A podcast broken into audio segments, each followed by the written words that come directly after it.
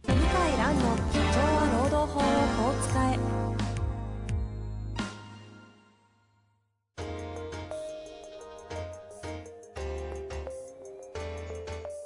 法律の下で展開されるビジネスの世界ポッドキャスト「社長は労働法をこう使えば」弁護士の向井蘭が経営者の立場に立って経営者が知っておくべき労働法の基礎だけでなくビジネスに関する法律の問題を分かりやすく解説します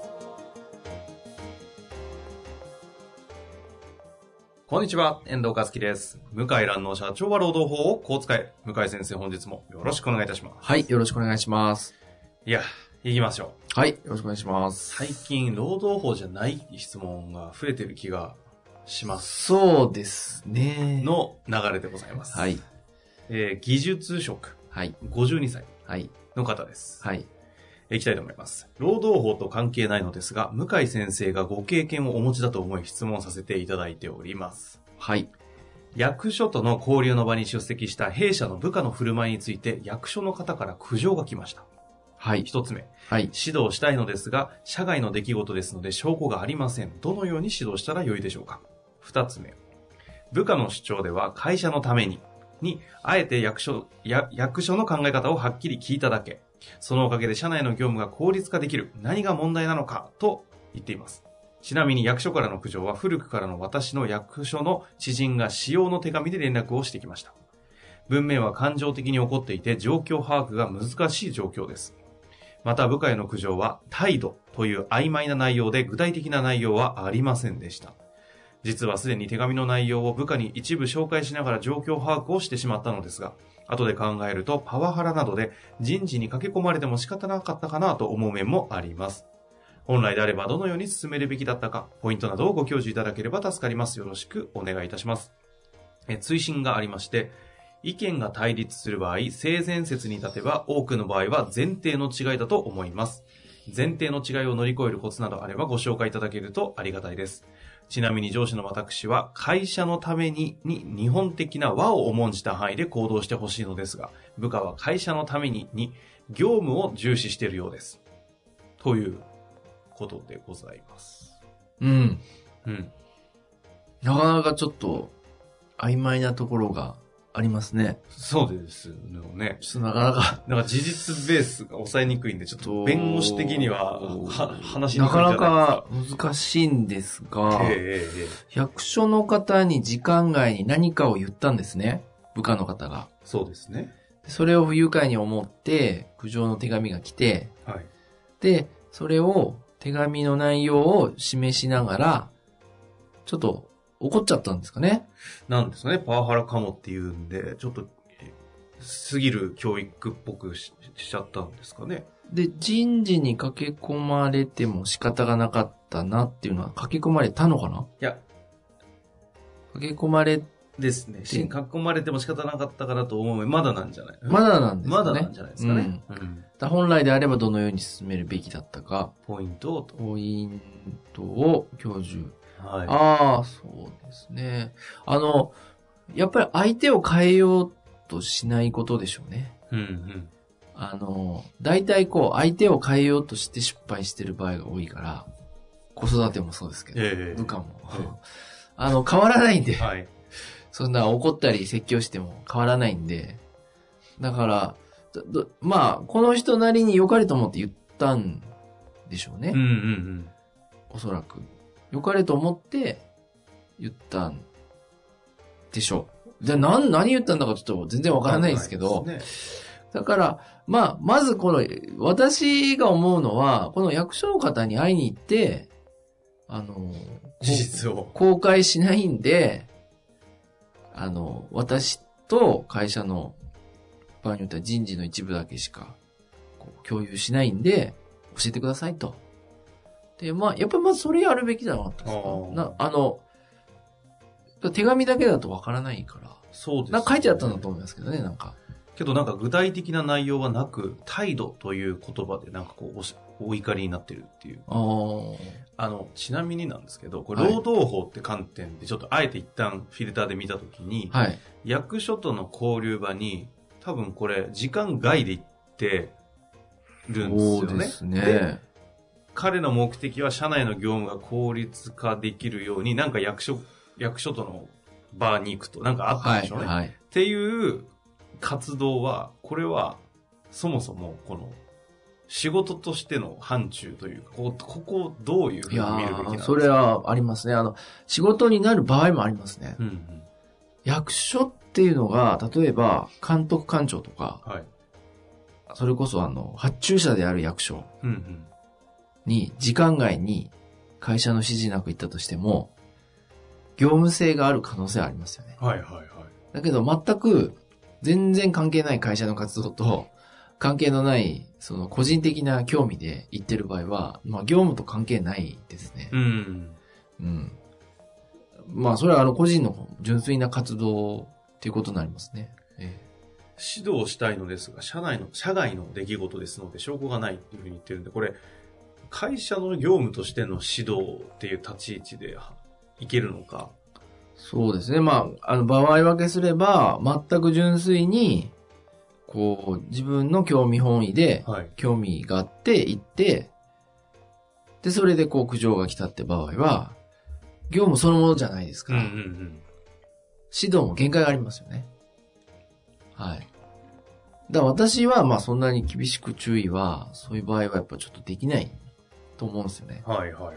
はい。で、一方で、業務に関連するもしくは、密接に関連する、うん事実上関連してるような場合、うんうん。例えば発注してる役所の部部署のなんか交流会、えわかんないですけど飲み会とか行ってる時に、いや、役所はこんな非効率なことやってるからダメなんだ、みたいなことをやっぱ言う場合は、やっええぱ指導していいと思いますえよ。はいはいたはい。だ、まあ、あの、これもうご本人、このご質問者もわかってると思いますけど、その、その方なりに良かれと思って言ってるから、うんうん。まあそういう気持ち自体は否定しないで、だからそういうことを言う場合は、こう言った方がいいよと。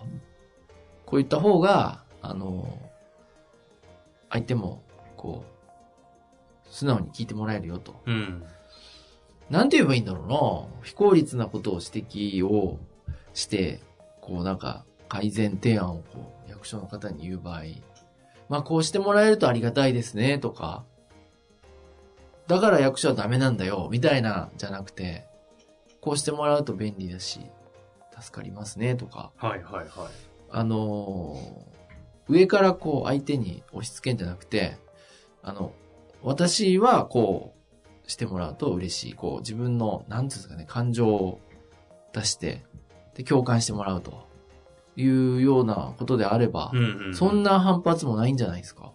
確かに。ちょっと内容がわかんないんだけいやどで、すね。結構空中戦で推測しながら話すんでね、難しいうんとこはありますけど、これ、何なんですかね部下の意図は。なんか、会社のために一応役所に考え方聞きに行った。うん、会社のためって書いてるから、だからおそらく業務にやっぱ関連してんでしょうね。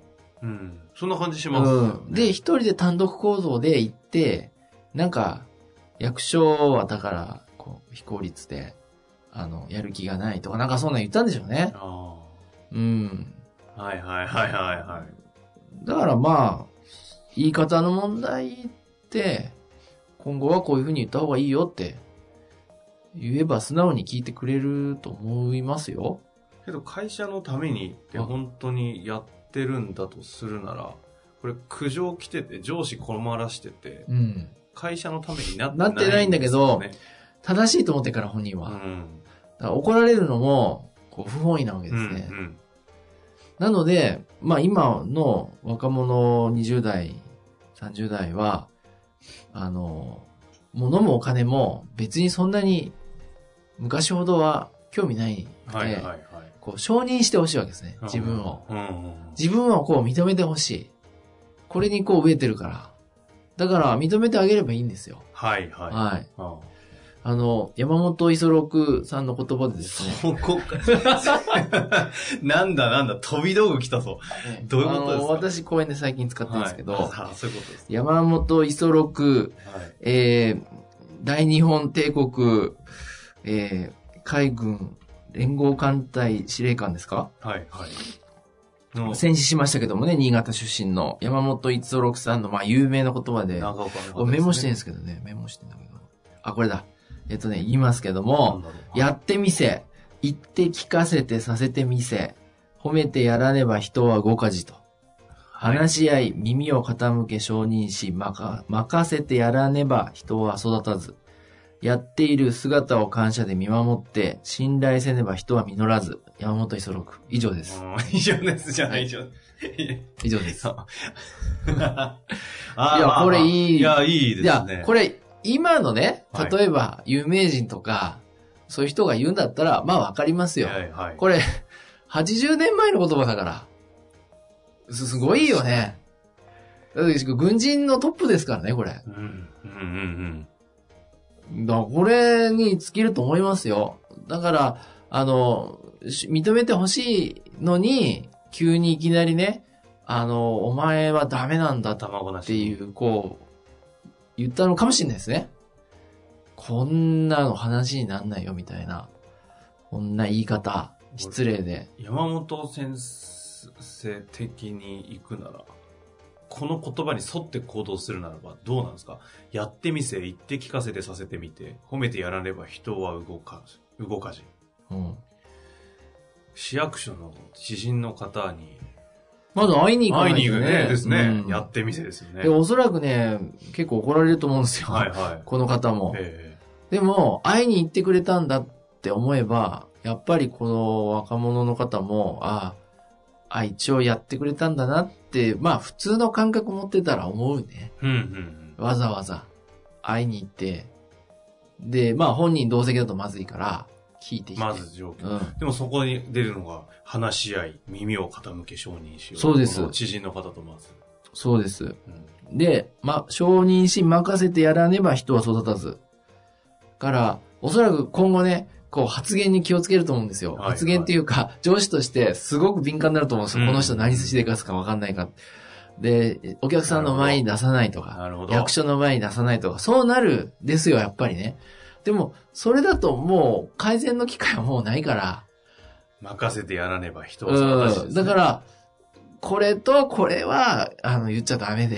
うんで、こういう気持ちがあるんだったら素直に表現しなさいと。はいはい はい。やっている姿を感謝で見守って、信頼せねば人は実らず、山本ひそろく。いやいやい以上や、です。 使い方使い方。、はいや、いや、まさかの切り口きましたね。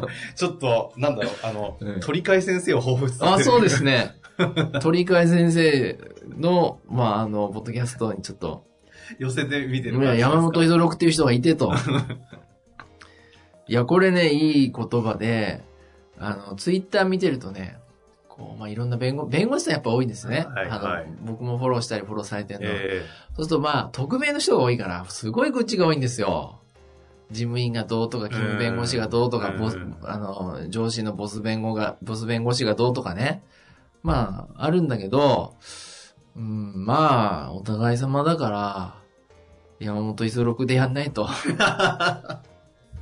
えちょっと待ってくうださん。い。ちょっとハマってますね。 変わってます。今、あの、手応えを感じてますよね感じてますこれあるなっていう。繰り返しちょっと、ね、 あの、向井先生がハマった時のあのうん雰囲気出てますよ。まあでも、本当その通りですよね。そうなんでまあ。というわけで、あの、まあ、今日の話を聞いて ね、あの、いや、変わると思いますよ。あの、本当ね、あの、認めてあげると、変わると思う。ああ、あの、部長も認めてくれたのかなって思うから、だから、言わないとわかんないから、うんもちろん認めてるとこもあると思いますけど、表現しないとね、わからないんです。ね今まあはそ。してね、この知人にわざわざ会いに行って話聞いて、そうですねやって承認しうんをやった姿を見て、そう、あの、綺麗事かもしれないんですけど、うん、まあ今のパワハラとか、こう、ハラスメントがこう、飛び交うはい。時代に、すごくこの80年前のね、偉い軍人のはい。 方の言葉は当てはまると思いますけどね。そうですね。 山本磯楽さんでした。以上です。そうですね。まあ、まあも、もし、もし他に具体的なご質問ありましたら、またお待ちしておりますので、ぜひお寄せください。はいというわけで、ありがとうございまはした。い、ありがとうございました。